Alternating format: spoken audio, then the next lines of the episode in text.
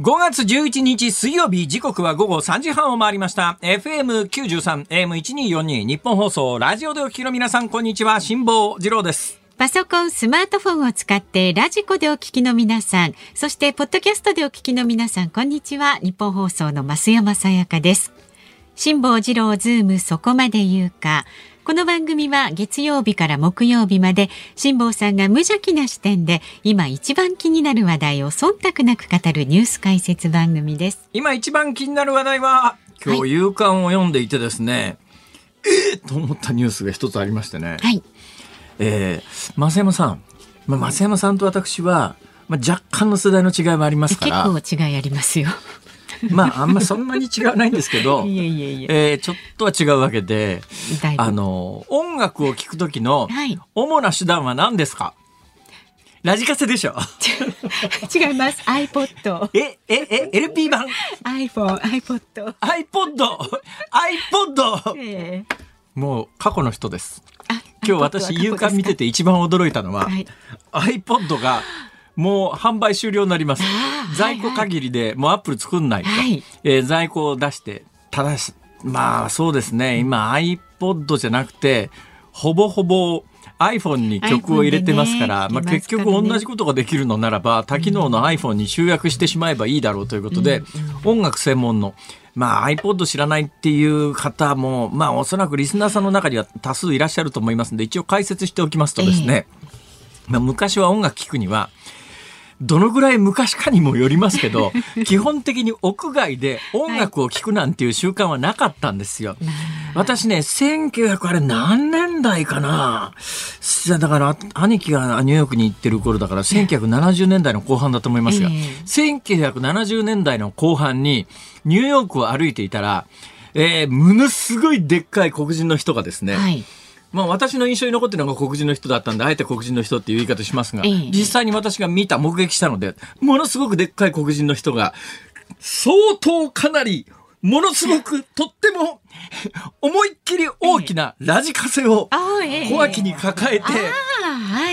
小脇に抱えて、大音量で、バンバン曲を流しながら、ニューヨークのダウンタウンを歩いていたのを目撃してるんですよ。当時、音楽を外に持ち運ぶためのツールとしては、電池式のラジカセを持ち運んで、大音量で聞くと。当時日本ではあんまり流行ってなかったかもしれませんが、ニューヨークのダウンタウンあたりではですね、あの巨大なラジカセをこう小脇に抱えて、もう音楽ボリューム全開にして、街歩いてる人結構いたんですよ。ちょっとそれがかっこいいみたいな、かっこいい、まあ、だから最新の文化だったんでしょう。でその後、ソニーが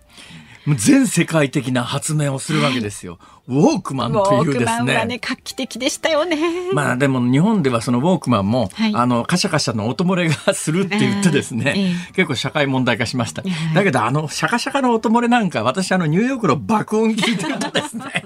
そんなもん電車の中のシャカシャカぐらいでガタガタ言うなって私は本音で思ってましたが、はい、そういうことは一切言いませんでした。それがシャカシャカが社会問題化してるわけで、シャカシャカなんかに比べたらなニューヨークの爆音聞いてみろよ一遍って。言いたかったんだけど当時は言わなかったんですね、えー、やっぱり政治ニュースキャスターとしては政治的に正しい発言を繰り返すというのが仕事ですから、まあね、私なんか最近テレビ見てて、こいつ本音では全然違うこと考えてやがると思うことが山ほどあるんですが。立場がありますから立場がありますから、はい、人はそれぞれ立場が大切ですから、はい、政治家なんか典型ですね。政治家なんか本音で喋ったら一日と持たない人は山ほどいますからね。本来は本音で喋ってね、えー、あの水あの孔子の言うところの、えー、己の欲するところに従いて海苔を超えずという論語の中にありますが、確か70かなんかそのぐらいの年齢だと思いますが、そのぐらいの人間になると、もう思った通りに振る舞ってるんだけども、自分のやりたいことは全部やって自分のやりたいことを思ったように振る舞っているんだけど、社会的規範を超えないと。若い時って自分のやりたいことを本当に全部やってしまったら、もうすぐ犯罪者としてとっ捕まるみたいな。だけど一定の年齢になった時に人間というのはその年になったら、己の欲するところに従いてノリを超えずという、ノリというのは規制というか、まあ、あの限界点というか、社会規範ですね。だから自分の思い通りに物事をやっても、ノリは超えませんよっていう、その境地に、本来は政治家ぐらいやるような人はですね、やっぱり選ばれた人ですから、こういう人はそういう高みを目指してもらいたいんですが、私のような凡人はとてもそういうところは目指せませんので、もう己の欲するところに従ったら、食事と犯罪者になっちゃうよみたいな。しますよね、辛坊さんが。ラジオだって、どこまで喋っていいんだかっていう、当然このノリというね、えー、規制というのがあるわけですけれども、はいまあ、だからこの規制を超えて喋るときにはですね、うん、一応公式見解として正しい意見はこうですが、昨日その手を使ってしまいましたんで、でね、連日それをやるわけには参りませんので、はい、えー、今日はまあ、ほどほどというところで手を打ちたいと思いますが、さあ 話を iPod に返しますと、ソニーが1900何年代かな90年代か80年代か忘れましたけどあの爆音でラジカセ運んでる場合じゃなくてですね、イヤホンで音楽を外に持ち出せるというあのウォークマンって画期的な製品だったんですよ。で、まあ、全世界を風靡してですね、はい、ソニーの名前が一躍全世界に轟くと。そうでしたね。今日は別の話題でソニーが出てきますから、はい、ちょっとこの辺り覚えておいてください。はい、ところが、今から20年ぐらい前ですよ。iPod というやつが出てきてですね、えー、あのね、ソニーのウォークマンは優れた製品だけど、うん、カセットテープだって1本120分のテープだって表ぐらいひっくり返して120分が限界じゃないですが、えー、ところが iPod っていうなんかタバコのケースよりもはるかに小さくて薄っぺたいもんで、何百曲も曲が入って、うん、っていうそれが自由に持ち運びできるってあこれは。ウォークマンではとても戦えない時代が来たな。この辺りがやっぱりね、日本が失われた20年、30年って言われた。だから失われた20年、30年っていろんな理由があるんですが、やっぱり日本国内で突然イノベーションが止まったんですよ。全世界の新しいものはみんな日本初だったんですが、90年代ぐらいまでは。ところが90年代ぐらいを境にして、日本初の画期的な商品っていうのが全然出なくなって、アメリカの当時80年代後半から90年代の前半にかけては、もう世界は日本の時代だと、アメリカなんか新しいものは何も出てこないし、アメリカ製品で買いたいものなんかどこにもねえじゃんってみんな言ってたんですよ。ところが今身の回りにあるものは、携帯電話から始まって、パソコンから始まって、えーみんな外国製品じゃんっていう。確かにそうですね。日本の本質的な問題はここにあるんですよ。うんだから経済がどうの、為替がどうのとかね、景気がどうのとかっていう以前に、やっぱり日本でこの20年、30年、新しいそのイノベーションっていうか、ものが生まれなくなっちゃってるところに最大の本質的な問題があるんだけども、まあそんな話をしだすと長くなるので iPod です。はい、で、この20年間は、まあまあ初期は最初の10年ぐらいはその音楽専用機の iPod だったんですが、iPhone っていうのが出てから iPod の機能が携帯電話の中に組み込まれたんで、iPod 単独で物使わなくてもいいよねっていうことになって急激に iPod が世の中から消滅していって、今日の夕刊ついいにさよなら iPod20 年の歴史に幕あ20年なんだ。なんかちょっと寂しいはいアメリカのアップルは携帯音楽プレーヤー iPod の現行機種 iPod Touch について在庫がなくなり次第販売終了するとこれで iPod の歴史が終わってまあまあ今私なんかでもね、私なんかで言うと、はい、私に聞いてください。音楽は何で聞いてます？音楽は何で聞いてるんですか、辛坊さん。ストリーミングサービス。ちょっと何？そのドヤ顔。びっくりした今のドヤ顔。ストリーミングサービスですがな。ですがな。ストストリーミングサービスでおま。おま。えストリーミングサービスとは何かというと、はい、えー、もうあの自宅とか自分の持ってる iPhone の中にも音楽は入ってなくてですね、えー、えー、リアルタイムで、えー、どっかのあの本部にある 本部って説明がなんか全然進化してないですよね。本部だろうがや。ここでクラウドとか言ったって、クラウドかどうかわかんないし。そうそうえだからいくつか会社がありますけれども、はいはい、そういう音楽を、え定期的にあの配信してくれる会社のところの、まあ、サーバーですね。そこにもう大量に溜まってる音楽の中から、リアルタイムで自由にダウンロードしてきて、その場でストリーミングですから、もう聞きっぱなしです。だから自分のその通信機器にもため、ためとけないですよね。だから私は自宅で音楽聴くときには、基本的に iPhone でストリーミングサービスから、曲を取り寄せて、それを近くにあるスピーカーに Bluetooth で飛ばしてですね、はい、そこから音を聞くという。で で参ったか。いやいやいや素晴らしいと思いますけれだからもうそういう時代だから、うん、あの20年前にああこれはちょっと日本のソニーも太刀打ちできないよなと思ったあの iPod でさえ、うん。もう幕を閉じる時代に我々は生きているということで、まあ僕はストリーミングサービスだから、ストリーミングサービスだから、ここ困らないけどね。ということで参りましょう、はい、時代は変わっています。では今日の株と為替のニュースからお伝えしていきます。今日の東京株式市場日経平均株価小幅に反発しました。昨日と比べまして46円54銭高い2万6213円64銭で取引を終えました FRB アメリカ連邦準備制度理事会による金融引き締めが加速するとの警戒感がある一方昨日日経平均株価が大きく下落した反動で買い戻しの動きが広がったということです。為替相場は現在1ドル130円30銭付近で取引されています。昨日のこの時間と比べると変わらずという状況です。さあ、ズームそこまで言うか。この後は昨日から今日にかけてのニュースを振り返るズームフラッシュ。4時台には、第一生命経済研究所首席エコノミストの長浜俊弘さんをお迎えいたしまして、円安について伺います。さあ今日もラジオの前のあなたからのニュースに関するご意見お待ちしております。取り上げてほしいニュースですとか、まあオープニングのねトークに関する感想などもよかったら書いて送ってください。メールは zoom zoom アットマーク 1242.com 番組を聞いての感想はツイッターでもつぶやいてください。ハッシュタグ漢字で辛坊治郎、カタカナでズーム、ハッシュタグ辛坊治郎ズームでつぶやいてください。で今日もお送りいたします5時26分頃ですかね。ズームオンミュージックリクエストお題は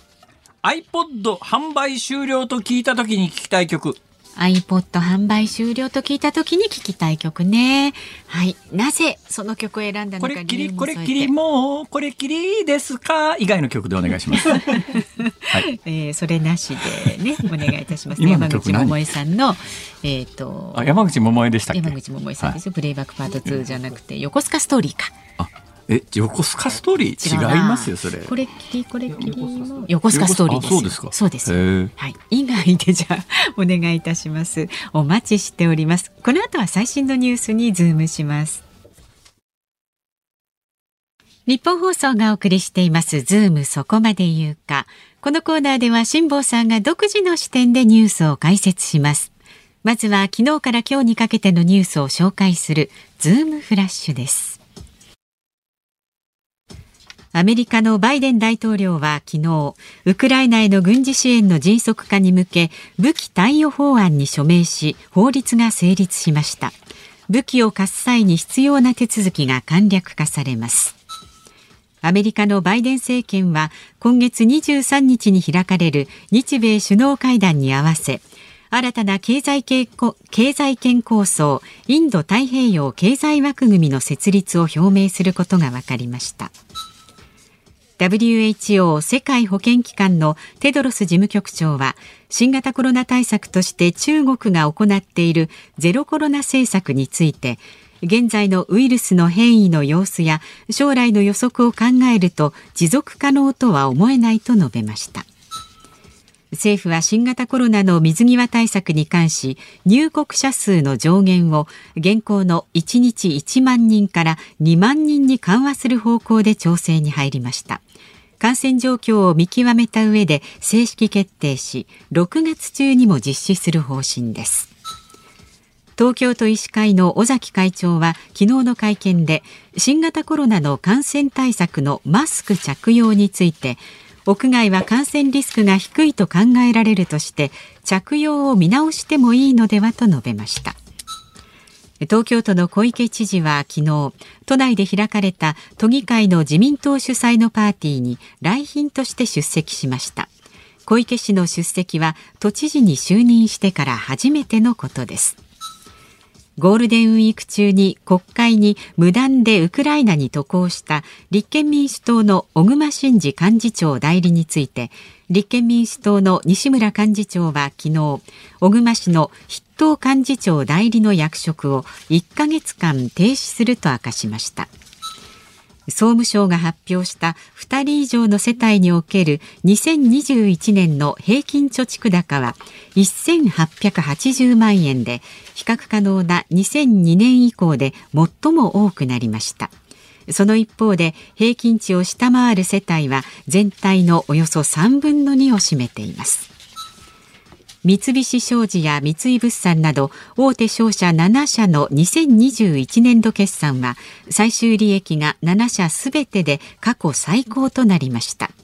ロシアのウクライナ侵略による石炭や鉄鉱石、原油やガスなどの資源価格の高騰が大きく影響しました。ソニーグループが昨日発表した今年の3月期の連結決算は本業の儲けを示す営業利益が25.9%プラスの1兆2023億円で過去最高となりました。売上高も前の年から10.3%増えて過去最高の9兆9215億円でした。映画や音楽事業の好調や円安が要因です。お笑いタレントでダチョウ倶楽部のメンバー上島竜兵さんが自宅で亡くなったことが分かりました。61歳でした。今日未明自宅で亡くなっているところを家族が発見しました。関係者によりますと自殺とみられています。現在悩みを抱えている方は心の健康相談統一ダイヤル0570-064-556または命の電話0570-783-556にご相談ください。はい、えー、解説しなきゃいけないニュースはたくさんあるんですが、はい、上島竜兵様いやもうもう単純にショックでした。しました。もうこのところ私私あのこの4月で66になったんですが、うん、私の年齢の前後の方が相次いで自ら命を絶つというニュースがあってですね。はい、うんまあまあ。悩みの深い年回りではあるんですけどね、いろいろこう、悩む、うんうん、そうですね。うん、まあ、体もだんだんね、やっぱりね、この年になるとね、あの、やっぱ50代っていうか、私なんかやっぱり太平洋横断前と太平洋横断後では、体力的なものでいうと全然違いますね。で、やっぱりね、あちこち痛いんですよ、素朴に、うん、単純にあちこち痛くて、いや、こんなこと若い時なかったよなって、だから、もう朝起きてベッドからこう起き上がるだけでね、あれ？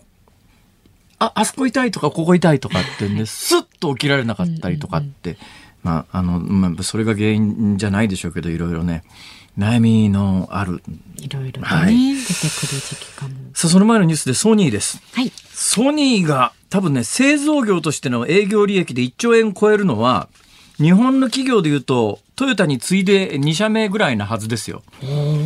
すっごい儲かって、え、ソニーってすげえ復活したんだなって、はいはいはい、私らのイメージは冒頭のトークにもありましたように、はい。うん、やっぱりウォークマン作ってた頃が全盛期じゃねえのかとか思うじゃないですか。確かにあの頃全盛期で、うんうん、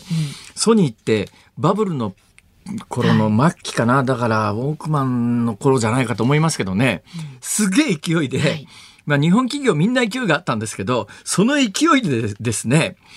アメリカの象徴みたいな映画会社のコロンビアピクチャーズっていうのがあるんですよ。どのぐらいアメリカの象徴かっていうと、映画の冒頭で自由の女神が出てくる、あやつあるじゃないですか、洋画で。あれ、コロンビアピクチャーズっていう、もうアメリカの象徴みたいな映画会社、ハリウッドの、ハリウッドの中のハリウッドですよ。あれ買収しちゃったんですよ。それで、アメリカで大ブーイングですわ。いや、国の象徴変われちゃったようなもんじゃないですか。で、その後しばらくね、コロンビアが低迷したこともあって、やっぱり日本企業なんかに買収されたから低迷したんだとかいろいろクソみそに言われたりなんか、うん、そういう時期があったんですが、その時期を超えて、はい。ソニーって私のイメージで言うとトランジスタ、ラジオ、ウォークマンっていう製造業だったんですが、うん。はい、今やソニーって儲けの本業はソフト産業ですから、まあもちろんゲーム機ゲーム機っていうのは、まあ、まあ、あの、ソフトのゲームと、それからゲーム機というハードの機械と合わせての一つの産業ではあります。で、これがまあ今での、今でもソニーの、まあ柱の一つではありますけど、それ以外に音楽、まあ、あの、冒頭お話ししたストリーミングを中心とする音楽の配信サービスだったりですよ。うん、えー、コロンビアピクチャーズを中心とするハリウッドの映画産業だとか、それからソニーは金融やってますからね。ねソニー生命とかいろいろありますから、はいはいはい、で、そういう柱を全部足していくと、儲けが1兆円超えるという。いや、このソニーは、で、ソニーに関して言うと、今、日本でも若い人は、アメリカの会社だと思ってる人結構いますよね。そうですだってあの映画でコロンビアピクチャーズの前、うん、前後にソニーってでっかく出るんで、そうですね、ソニーってアメリカの会社じゃねと思ってる若い人いるくらいですからあれはもうそ純粋たるに 純然たる日本企業で日本の誇りだったんだけどそういうイメージすら薄れるぐらいソニーって今勢いがあるんですが、うん、そして考えると、はい、逆にダメになっちゃった電機メーカーも多々あり、だからまあ方向性で失敗しちゃったところは生き残れなかったりギリギリあのもう瀕死の状況になったりしてたと知ってるような会社も他にたくさんありますけどね。まあそんなこんなで、えー、だから純然たる製造業っていうイメージからもうソフトを含めた巨大産業に見事に変身を遂げたソニーが頑張ってるよっていうそういうニュースでありました。その一つ前のニュースで商社儲かってると。うん商社儲かってるで、私が大学卒業して就職を考えた1980年前後の就職企業ランキングで上位にいたのは金融、銀行だったりいろいろあったんですが、その中で唯一と言ってもいいですね。今でも生き延びてるのは商社ですが、それ以外はほぼこの40年ぐらいでランキングも本当に激しく入れ替わって残ってないとか大変だったりするんですが、商社だけはまあ、日本を代表する企業としてそれぞれ生き残ってるよなと、はい、いうことであります。その一つ前のニュースで同じ経済の話題で言うと、えー、2021年平均貯蓄額が1880万円。2人以上世帯の世帯の平均貯蓄額が1880万円と聞いたときに、まあ、ラジオを聞いてらっしゃる大半の人は、どこにそんな金があるんだよと。もう100%ご自宅で口にしてるはずですが、皆さん心配しないでください。平均値というのは中央値ではありません。つまり、一部ものすごくたくさん持ってる人が平均を引き上げてるだけで、あの、平均持ってる人っていうのが半分いるというわけでは決してありませんから。そっかそっか。はい。中央値というのはもっとずっと額が低いですから。えー、で、なんでこんなに平均貯蓄額が上がってるのかというと、そのドンと持ってる人たちを合わせて平均するわけですね。うん、じゃあドンと持ってる人たちってどんな人たちかというと、もうこれも特徴がはっきりしてまして、はいえー、定年退職金というのがちゃんともらえる世代の人たちで定年した60代以上の方々の世帯貯蓄額が、当然、まあ、老後に備えて貯蓄してるということもあり、うん、なおかつ定年退職時にまとまったお金が入るということもあり、この人たちが平均貯蓄額というのをガンと引き上げてるんで、うんうん、一般日本全国見渡したときに、みんながみんな1880万円も、持ってるというわけでは決してありませんから。だから皆さん、うちそんなにないよと言って悲観をされなくて結構ですが、ただ悲観すべきはですね、これ実は、この10年ぐらい、あんまり変わってないんです。多少の触れはありますけれども、大体1800万円よりちょっと少ないぐらいで推移してるんです。額的にはまあ確かに過去最高になりましたよみたいなことを言ったって、そんな2割も3割も伸びてるって話ではないんですが、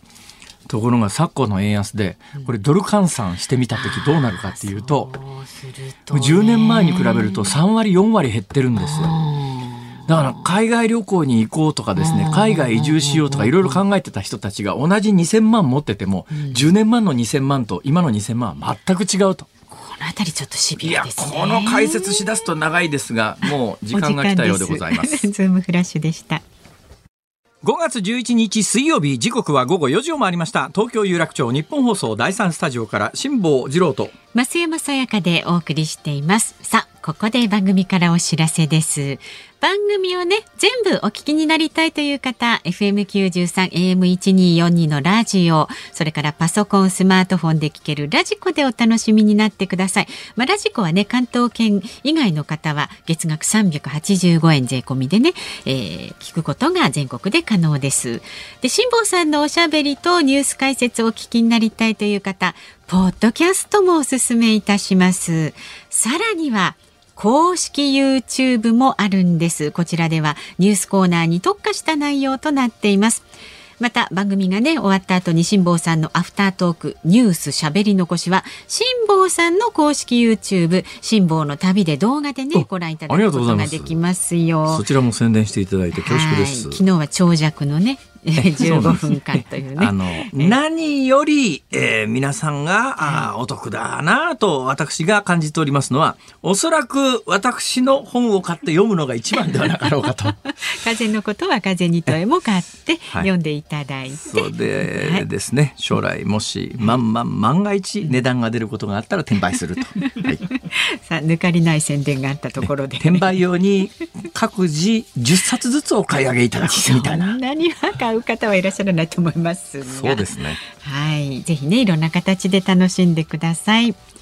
さあ、ご意見なんですが、ツイッターでハルクさんあの iPod のね販売が終了されるということで、はいはい、冒頭の挨拶の話ですね。ツタヤで CD 借りてきてはパソコンに入れてインストールしまくってたな。そうなんですよ。あのね iTune っていうソフトがパソコンに入ってないとダメなんですが、はい、これ立ち上げるたんびにトラブるんですよね。どうやってさ、俺困ったらこれまともにスッと入った試しがないんだなあれ。そうですか？デイリーで日常的にやってるとうまくいくんですが、うん、なんか半年に一回思い出したように使おうと思うと必ずトラブりますねあれ。でその間になんかあのねバージョンアップしてないとどうのこうのとかってまずバージョンアップにすっげえ時間かかったりなんかして、ね、ほんとイライラすんだよアップルはよみたいな。いやいやそんな。ここで別にアップルに鬱憤を晴らさなくても。そうですよ。はい、はい、それから。ツタヤの話もいくらでもできますがどうですか？というのはですねツタヤという会社はですね、発祥の地が大阪の枚方というところで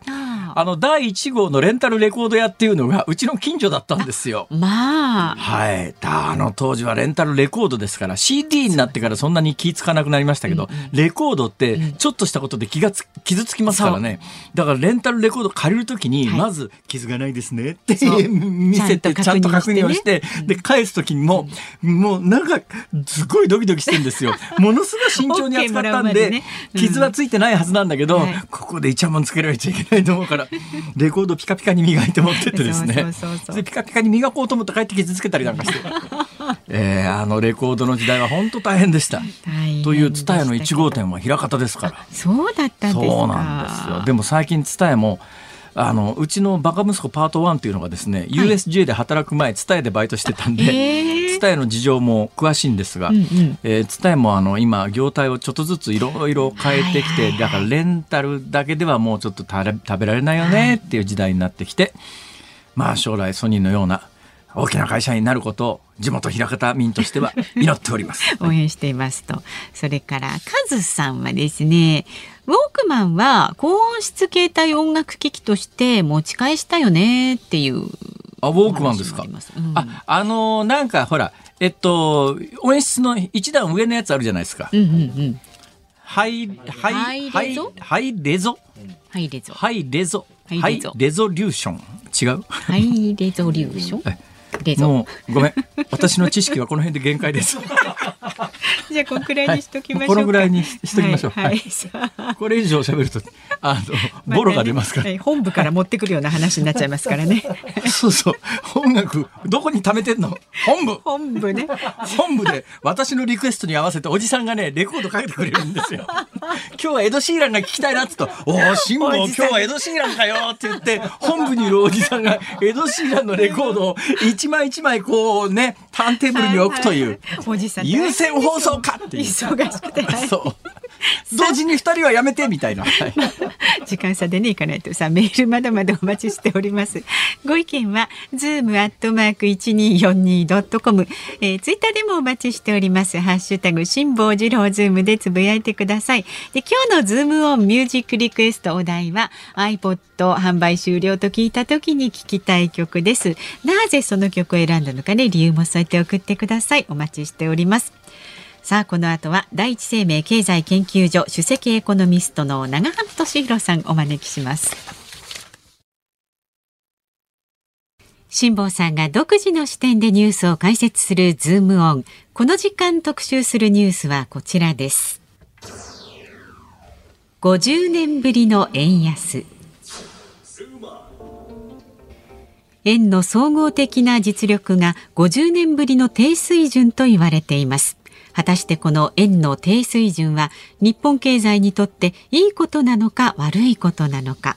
月一レギュラー第一生命経済研究所首席エコノミストの長浜俊弘さんに解説してもらいます。どうぞよろしくお願いします。長浜さん、はい、手元になんか本の案内が来てますが、はい、5月18日発売ってまだ出てないんですか？そうなんです。私の手元にもなくてですね。ええ、ただ、あの、この番組宛てには一応、憲法の、なんですかね、あのオファーというか出版社にしてるんですけど多分明日ぐらいに。講談社講談社現代新書で、はい、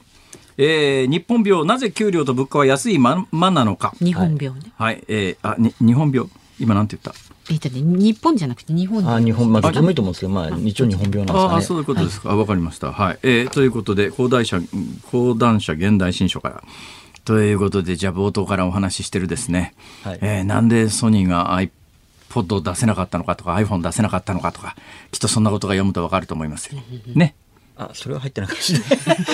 あまあ個別企業の話は ちょっと、はい、入ってない。立場上個別企業の話はできないんです。そうなんです。こう見えてもね、こう見えてもサラリーマンですからね。そうなんです。はい。えまあ、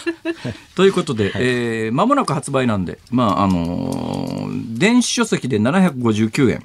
えー、リアルな本で新書で924円ですから1000円でお釣りがきます。はい、はいそうなんですよ。1000円でお釣りが来るぐらいの本がね売れるんですよ、はい、あそうなんですか。私のあの、ええ、本は1650円もするもんですから。ええ。ええ。まあそれでも、まあ、6釣りまで行きましてあすごいね恐縮です。さすがでございます。いやいやいや。人の本の宣伝にかこつけて自分の本を宣伝するという。何をしてんだこれはそんなことより長浜さん、はい、円安ですよ。はい、とにかくね、円安がね、日本にとっていいのか悪いのかよりも、私はぜひ知りたいのは、はいあのね、はい、僕8月に海外旅行の予約をしたんですけど、えーはい、その頃、為替はどうなってますか？ああ、どうすかね。いや、私は一応前半中に一旦、ピークアウトとは見てるんですけど、ね、前半っていつ頃ですか？あだから6月までにピークは来そうかなという。6月までにピークを打って、それから円高に、円高傾向にいくらぐらいまで戻る？いやでもさすがに8月時点ではそんなには下がってないと思いますけど。で、今まあ大体130円ぐらいじゃないですか。はいはいはい。これがまあ、適正な今円のあるべき値段っていくらぐらいなんですか？あそれあの見る視点によってかんいいろいろ変わってくるんですけど、えーあのまあ、例えば、われわれに一番分かりやすいところで言うと、はい、まあ、政府がどれぐらいの為替の水準を良しとしてるかっていうところで考えると、まあ、それあの、政治家のこの間のからの一連の黒田さんであるとか、はい、あの財務大臣の発言を見ると、125円ぐらいを言う人多いですよね、まあまあまあ、それもレンジに入ってるんですけど、えー、まあ、私の考え方としては、はい、その要は為替が行き過ぎた時って、政府、為替介入するじゃないですか、はいはい、まずい時って。えー、で過去をその振り返ってあの、円が安すぎて、円買い介入した時の平均のレートを計算すると、大体130円ちょっとぐらいなんですね。はい、で逆に円が高くなりすぎちゃって、はい、円売り介入してる時の水準を平均すると100円ぐらいなるほど、なるほど。多分政府が感じているその適正な為替水準っていうのは、過去振り返ると100円から130円の間ぐらいマーケットとしては130円ぐらいまでいくと、これ以上行き過ぎると、為替の介入が入るよねっていう警戒感が入るんで、そうです。えー、この辺が底値になるっていう、今までのケースでいうと、そのそれが多いっていうことですね、パターンとしては。そうですね、ただ、今回、じゃあ、政府が本当に為替介入するかっていうと、えー、私は結構難しいんじゃないかなと思っていて、結局そもそも為替介入って、私の記憶によるとですね、はい、まあ私何回かその為替介入やったというニュースはあの私はまあこんな仕事してますから知ってますけど、はい。はい、聞いたという話があんまりないんですよ。そうなんです。あので、えーまあ、100歩譲って、仮に聞くとしたらどういう状況かっていうと、ええ、アメリカと日本が協調して介入すれば、まだ若干は、あのやった意味があると思うんですけど、えじゃあ今アメリカってあのドル高にしたいかドル安にしたいかっていうとアメリカって日本と真逆で経済が過熱しすぎていて、はい、物価高くなりすぎちゃったんで抑えたいわけじゃないですか。そういう時ってドルを高くして輸入品安くした方がいいので、ええまあ、そこで日本のですねあの、円買い介入には多分付き合いたくないっていう考え方があるので。日本とアメリカの思惑が違うから、はい、共同歩調を合わせてじゃあ130円突破したからといって、はい、いきなりあの円円買いだって言って円高を目指すっていうことにはならない、ね、アメリカは多分協力するのは結構難しい日本単独でやってもそれほど効果がないかもしれない。効果がないかもしれないんだったらやらずにやるよやるよという脅脅しかけといた方が効くんじゃないかということですね。まあまあそうですそうです平たく言うと、はい、おっしゃる通りでございます。はあ、であのいや僕はそういう専門的な話よりは、はい、本当にあの8月の半ばぐらいに、ええ。エンドル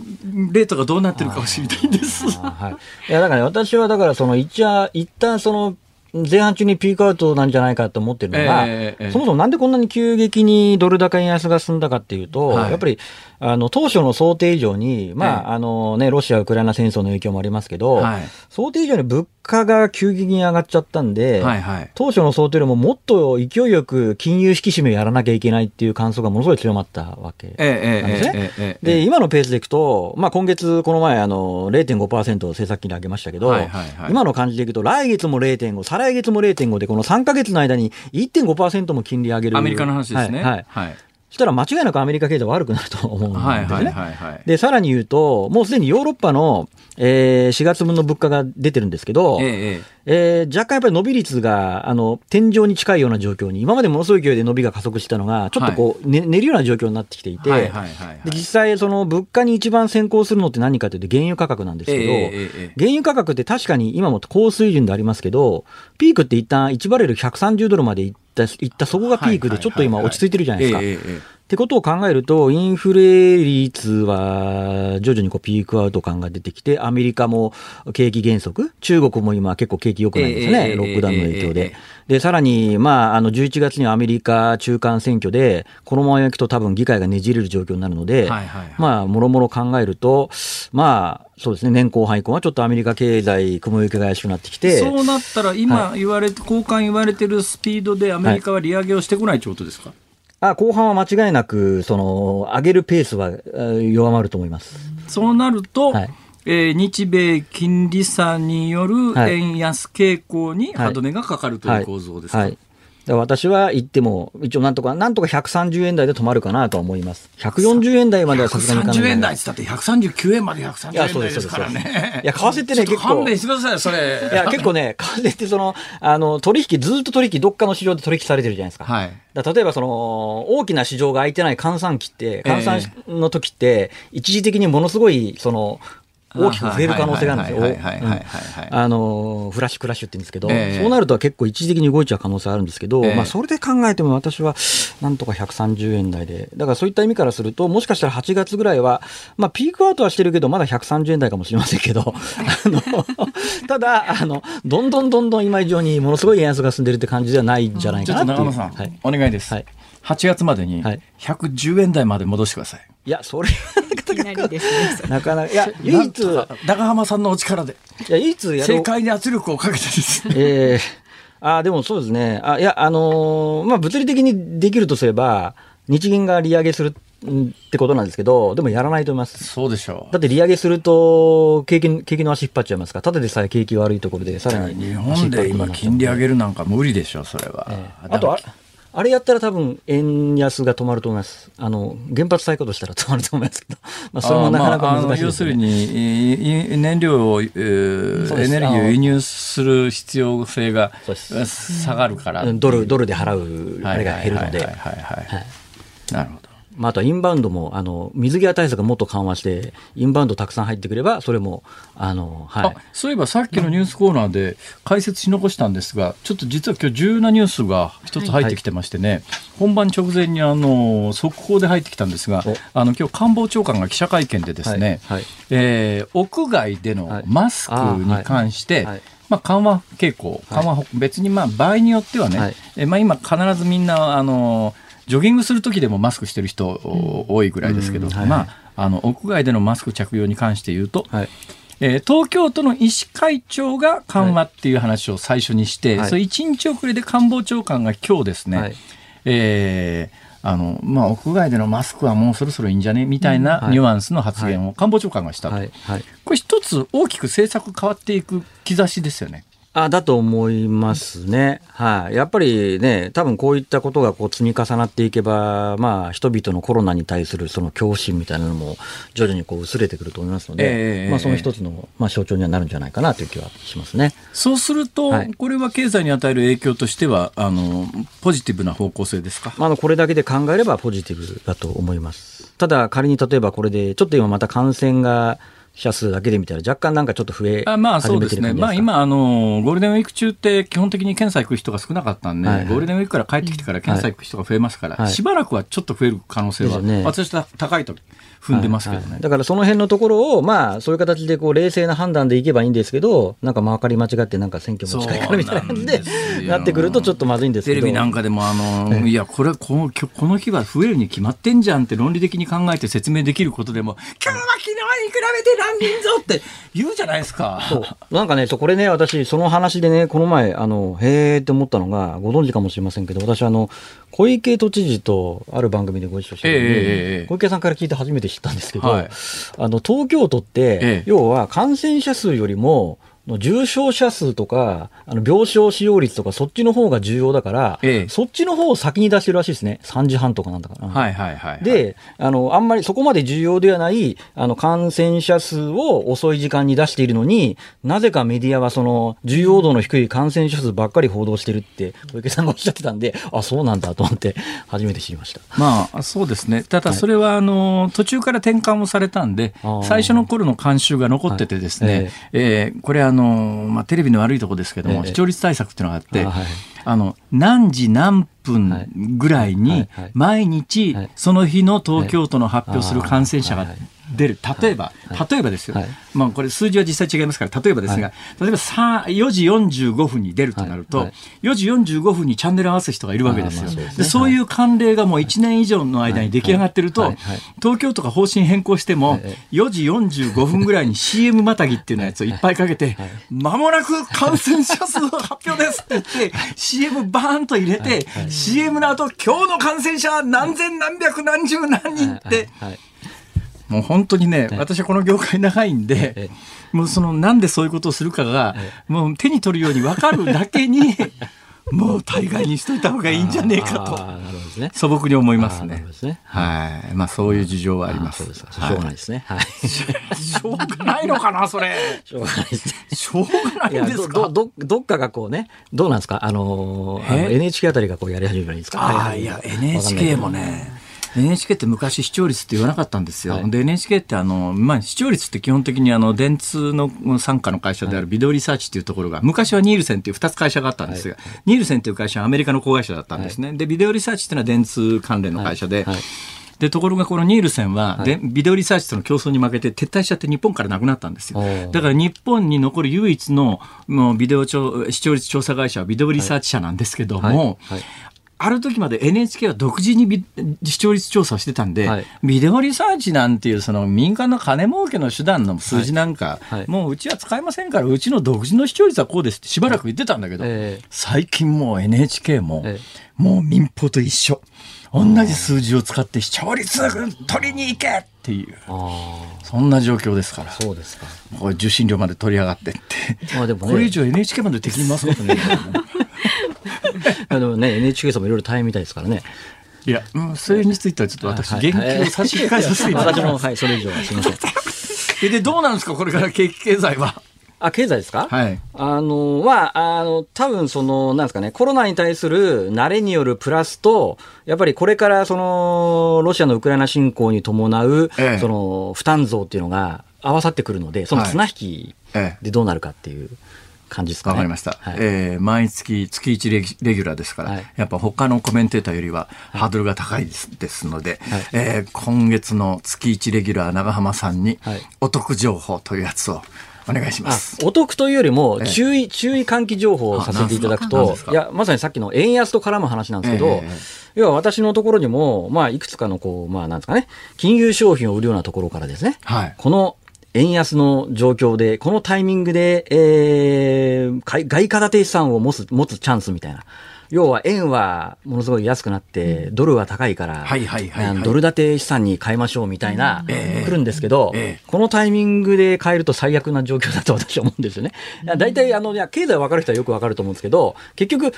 替レートって、日本でずっと金融緩和してるから、アメリカの景気循環で、その、アメリカってその景気循環するから、金融緩和と金融引き締めの繰り返しなわけですよ。はい、で、今まさにその金融引き締めやってる時だから、ものすごいドルが高い時じゃないですか。えー、で、もし外貨に変えるのであれば、むしろ円高で、あの、ドルが安い時じゃないと、うん、今みたいな高い時にやっちゃうと、それこそ為替、この後間違いなくアメリカってどっかのタイミングで金融緩和に向かうので、その時に円高になるから、為替で損しちゃうんですね。えーでも多分そういうのがあんま分からない人はなんかすごいああ円安だ、まずいって言ってドルのがいいんだってドルチさんに変えちゃったりするとその後にアメリカがなかなか難しいんで株も一緒なんです。株も為替も同じで、ね、必ず儲かる方法っていうのがあってですね必ず儲かる方法っていうのは、安く買って高く売るんですよ。ね、安く買って高く売るこれができりゃ必ず儲かるんだけど、問題はこれがいつかわからないっていう。読めないでも、あの、過去の大体、為替レートで長い目で見ると、大体1ドル110円ぐらいを中心に、循環してるわけですよ。ええ、となると、まあ、そういう経験則が分かれば、まあ、大体、まあ、ドル円が110円割ってぐらいのタイミングで。だからそこがね、そういう今後も、例えば10年、20年のスパンで、そういうのが当てはまるのか、そうじゃなくて、例えば過去1ドル360円だった時があって、360円から200円になり、100円になり、っていう、これはもう元に戻らない大きな長期の変動があるじゃないですか。だから今我々が直面しているのが、長期の変動なのか、短期の先ほどおっしゃったような100円から130円のレンジの中の、レンジの中で動いてる波動の中にいるのかっていうところの判断というか見極めっていうのがね、まあ、私にはつかないんです今回は私はその長期ではないと思います。それはなぜかというと、ええ、通常そのリスク回避の通貨と言われる円とかスイスフラン、いずれも安いんですよね。はい。はい。ってことは、これって別に日本だけが売られてるっていう状況じゃないので、え、ってことからするとまたアメリカが金融緩和に向かえば、円高に向かうと思いますね、私は。まあ、あの長浜さんは、えーと、今起きてるのはそのあの360円から100円になったような長期の変動ではなくて、100円から130円までの、はい。まあ、波動の中の130円の方に振っちゃってる状況だから、はい、これは100円に向かって戻っていくだろうと。もうだってインフレが異常ですからね、アメリカね、8%、ね、そういう判断ですね。はい、だからそこから先は、ね、そこから先は自己責任なんですよ。はいそすね、それを信じて、はい、えー、例えば失敗したときに、はい、こらって言いに行くか。いや、だって私だから今のタイミングでは外貨はちょっと危険ですよっていうことなんだから、えー、そこは言っちゃうと結構 いやいや、あの、だから長浜さんのお立場としてはですね、実はかなり踏み込んだ発言なんですよ、今のは。ね。はい。だからかなりリスクを背負った上での発言だとでも、多分株よりも為替の方が長期で見たら予測がしついてますね。ああ、為替って結局、株はどうなります、なんで。ああ、株ちょっと厳しいかもしれないですね。厳しい。特にアメリカは厳しいかもしれないですね。はい、まあさっきも言ったと利上げを相当やっちゃうので、景気が悪くなるのでやっちゃう今は年初来最安値ぐらいになっちゃってますか、はい、日本は？日本も日本はそこまでじゃないです。あの、多分相対的に日本株の方がまだ、あの円安の恩恵は株式市場を受けるので、ええ、あのプラスかもしれませんけど、でもやっぱりアメリカの株が下がってるのに日本の株だけ上がるともなかなか難しいので、なるほど。やっぱセオリーはやっぱあれですね、アメリカがやっぱり金融引き締めやってるような状況ではなかなか世界的に株上がりにくいですよね。あ難しいな、どのタイミングでドル買えに変えるかな。今、あれですよ。あの、韓国人がすごいあれですよ。あの、日本円が安いって言って、円預金増やしたりしてるみたいです。それは賢いです、ね、それは賢いですね。賢いですね。あじゃあ私が持ってる大量のウォンを今、円に変えたらいいんだっても持ってねえよって 持ってるのかと思っちゃった。さあこんなところですが今月は。ぐらいはあったかもしれない。あじゃあそれでも結構。ね、え500本を日本円にすると50円ぐらいですか はい。またどうなっているか、また来月、はい、えこれしかしね短期のお話なんで今日結構短期の予測をしていただきましたんで、え夏ぐらいまでには答え合わせができできますから、はい、毎月リスクを背負いながらのご登場ということで、よろしくお願いします。はい、ありがとうございます。第一生命経済研究所出席エコノミストの長浜俊弘さんでした。ニッポン放送辛坊治郎ズームそこまで言うかをポッドキャスト YouTube でお聞きのあなた。いつもどうもありがとうございます。ニッポン放送の増山さやかです。お聞きの内容は配信用に編集したものです。辛坊治郎ズームそこまで言うかはラジオ局ニッポン放送で月曜日から木曜日午後3時半から毎日生放送でお送りしています。番組はラジオの FM93 AM1242 に加えてラジコでもお聞きいただけます。ラジオラジコではポッドキャスト YouTube 版にはないコンテンツが盛りだくさん。アトムさん吉田由紀ちゃんの中継企画。さらに辛坊さんが夕刊富士の気になる記事を解説するコーナー。そして辛坊さんが聞きたい曲をお送りするズームオンミュージックリクエストなどラジオラジコでしか聞けないあんなことやこんなことがいっぱいです。ポッドキャスト YouTube を聞いた後はぜひラジオラジコで辛坊治郎ズームそこまで言うかをお楽しみください。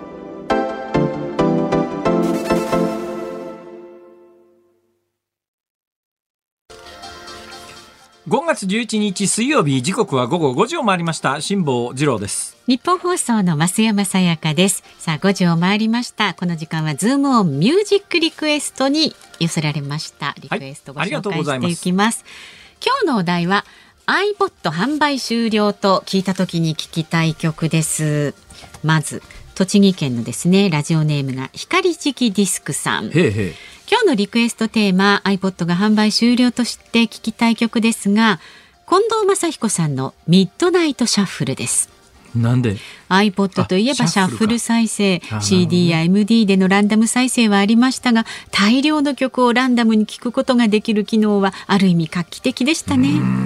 おっしゃる通り、はい、それから埼玉県埼玉市の西じじさんジュディマリーのクラシックをリクエストします。なんで？理由は単純です。今も iPod クラシックで音楽を聴いているからです。防水機器にセットしてお風呂で聴いたり、えー、車につないで聴いたりしています。まだ現役で使ってらっしゃる方、ね、それはまあいるいらっしゃるでしょうね、うんうん、はい。そして渋谷区のナナさん22歳はですね、え iPod が生産中止になった時に聴きたい曲は H2O の思い出がいっぱい。あまさにその通りですね。長年使っていたものがなくなる心情を歌っているのでリクエストします。そしてキリンのジラフさんはですねデジタルテクノポップやっぱり YMO のライディーン。タララ。そうですタララタンタラタンタタってやつですね、うんうん、年代的にね、はい、ドンピシャです。そうそう。そういえばね、YMO の LP あったはずなのに、今回山根の発掘で出てこなかったんですよ。あ謎なんです。謎出てくるはずのもんで出てこなかったもんがいっぱいあるんですよ。LP でいうとね、あの。ピンク・フロイドの狂気っていうね、プリズムがあのね、ジャケットにある名盤があるんですが、これもあったはずなのにないんですね。不思議ですね。それこそ貴重なものとして。もしかしたら貴重なものは誰かが先に持ってたか。あ誰だ？そういえば昔の一眼レフカメラも全部ないんですよ。それあれはうんおかしいなまあいいやもう。もういいです。はい。もういいです。未練がましい失ったものはもうそうですね。残った。そう、なくしたものを数えるんじゃなくて、そうですよ。残ってるものを数えましょうよ。そうです。綺麗にまとめましたね。ねラジオネーム川越市の霞ヶ関さん、八王子市の方。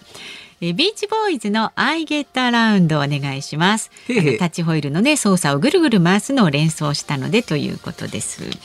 あとこちら埼玉の元アイドルが誰か気になるさん61歳熊本県の方。宇多田ヒカルさんの Can You Keep a Secret お願いします。どうして？これ発売当時高校生の娘から買ってほしいって言われて買った時に一番最初に入れた曲でした。その娘も37歳の熟女の仲間入りって書いてあります、ね、発売20年だからちょうどそういう世代ですよね。高校入ったぐらいで、えー、そして横浜市の小梅さんはですねひろみ強盗キキキリンさんリンゴ殺人事件。アップルの歌といえばこのお二人。リンゴつながりですか？そうですそうです。お考えましたね、うん、そして東京都のワンサ君あいみょんの君はロックを聴かないをリクエストします。音楽の聴き方も時代とともに変わってきました。レコードカセット CD MD iPod サブスクもうついて行けません。そうです、ね、レコードに針を落とす歌もいくつかありますが、えー、若いあいみょんがおじさん世代の気持ちを歌ってくれます、まあ、あのラップが入り始めて以降はもうわけわかんないですね。なんとなくその境目わかります、はい、はいはい。ということであ大体そんな感じですか？わかりました本日のズームオンミュージックリクエスト、はい、マッチミッドナイトシャッフル。ああ、シャッフルからね、はい、シャッフルから。はい、えー、ではね、5時26分頃になりますが、お送りいたします。番組ではラジオの前のあなたからのご意見は24時間受け付けております。明日木曜日ですのでね飯田浩二アナウンサーの登場です。飯田アナ情報ですと今週末にね飯田君は沖縄復帰50周年記念式典の取材で沖縄に行くと出張です。そうなの？そうなんです。ですからね工事アップは月曜日は沖縄からの放送という。この番組も沖縄からやったらいいんじゃないの？やったらいいんじゃないの？って簡単に言いますけど。誰も同意してないな。そういう計画はないようであります。はい、私はこのニッポン放送のスタジオから粛々とお届けいたします。ここからしっかりとお届けいたしましょう。さあ明日に向けてね飯田アナウンサーへの質問でも結構です。メールはズームアットマーク一二四二ドットコム。ツイッターはハッシュタグ漢字で辛坊治郎カタカナでズーム。ハッシュタグ辛坊治郎ズームであなたからのメッセージお待ちしております。辛坊さんが独自の視点でニュースを解説するズームオン。今日最後に特集するニュースはこちらです。沖縄県知事が岸田総理大臣に辺野古移設の断念を要求。沖縄県の玉城知事は昨日岸田総理大臣と総理官邸で会談を行い米軍の普天間飛行場の名護市辺野古への移設の断念や日米地位協定の見直しを求めた建議書を手渡しました。岸田総理は米軍基地の負担軽減に引き続き努力していきたいと述べました。はい、えー、まあ皆さんご存知のようにですね第二次大戦で日本が負けてえー、サンフランシスコ講和条約で日本は独立を回復します。サンフランシスコ講和条約が発行したのはいつだっけ ?1952 年ぐらいかなまあ2年か3年か2年か。まあそのあたりが、はい、で、そこで日本は独立国になったんですが、その時に沖縄はまあ、アメリカが統治する場所として残ったんですね、日本に返還されてなくて、はい、えー、だからあの日本が独立を回復した後も、えー、20年前後ですかね、うん、20, 20年間ぐらいは、あの、米ドルが通用して、うんはい、えー、沖縄行き来するのにパスポートが行ってっていう、はい、そういう状況だったんですが、1970年代の初頭、えー、今年で、返還50年のはずだから、1972年かな。だからそのあたりで、でね、はい、えー、日本に復帰します。うん、で、それから日本に復帰した後に、あの、第二次大戦で、えー、激烈な地上戦が日本国内で行われた、本土内で行われた場所でいうと、やっぱ沖縄が主戦場になりましたから、えー、えー、その後、あの、上陸してきたアメリカ軍がそのまんま基地を作ってですね、で、まあ、あの、米軍基地が集中しているという状況なんですが、で、まあ、あの、今そこで、えー、普天間基地というど真ん中ですね、うん、ちょうど沖縄の本島がちょっとあの南の方でキュッとこうくびれたようになってるところの真ん中に、はい、えー、南北に大きな滑走路がある、あの、普天間基地っていうのがあるんですが、この普天間基地というのが、えまあ、市街地に非常に近いんで、これをもうちょっとあの田舎に移転しようじゃないかということで、あの、辺野古という、うまあ、沖縄の本島でいうと真ん中辺の右側ぐらいですかね。うん、まあ、東側の海岸のところで、はい、まあ、あの、人口の少なくとも普天間に比べりゃ、えー、全く違うぐらい人口密度の低いところですが、えー、こっちに、もともとキャンプシュワブっていう、あの、米軍基地があったんですが、このキャンプシュワブを拡張する形で、そっちに移転しましょうと。うん、えいうことで、えー、プロジェクトは進んでるんで、えー、あの、普天間は全面返還ということになったんだけど、なかなかあの基地建設が進まないということもあって、普天間全面返還のめどが立たない中で、まあ、今回の今、あの、増山さんが、はい、えー、伝えてくれたニュースにつながっていくわけですが、うん、これに関してね、沖縄の世論がどうなってるのかというのが、うん、まあ、今年復帰50年なんで、えー、復帰50年がですね、5月15日なんですよ。だからまあ、来週、日曜日。そうですね。今週末から来週にかけて、うん、えー、まあ、この沖縄関連のニュースが新聞に増える時期なんですけど、えー昨日今日で世論調査見てたらああそうなんだと思ったことがありましてね、今日の朝日新聞の世論調査。これ朝日新聞と沖縄タイムズ。沖縄にはあの沖縄タイムズとそれから琉球新報っていうのかな。2つあのいわゆるその地元のメディアがあって、どちらもどちらかというとまあ伝統的な日本語の言い方で言うとリベラル左派みたいなところの色彩が非常に強いメディアなんですが、えー、これがですね、あ、そうなってんだと思ったの。は、沖縄タイムズと朝日新聞が合同の世論調査、えー、琉球新報と毎日新聞が合同の世論調査、ということで、あのー、今日出ている朝日の世論調査ですね、沖縄タイムズとの合同世論調査なんですが、え米軍普天間飛行場の沖縄県名護市辺野古への移設は沖縄で反対が54%と半数を超え賛成は33%全国では賛成33%反対33%と拮抗するとこう書いてあるわけです。うん私ね、え、え、そうなんだと思ったのは、はい、沖縄で反対、なんかあの、沖縄発のニュース見てると、沖縄県民全員が反対してるようなイメージがあるんですが、えええ、実は反対が54%で賛成という人人が3分の1いるんですね。うん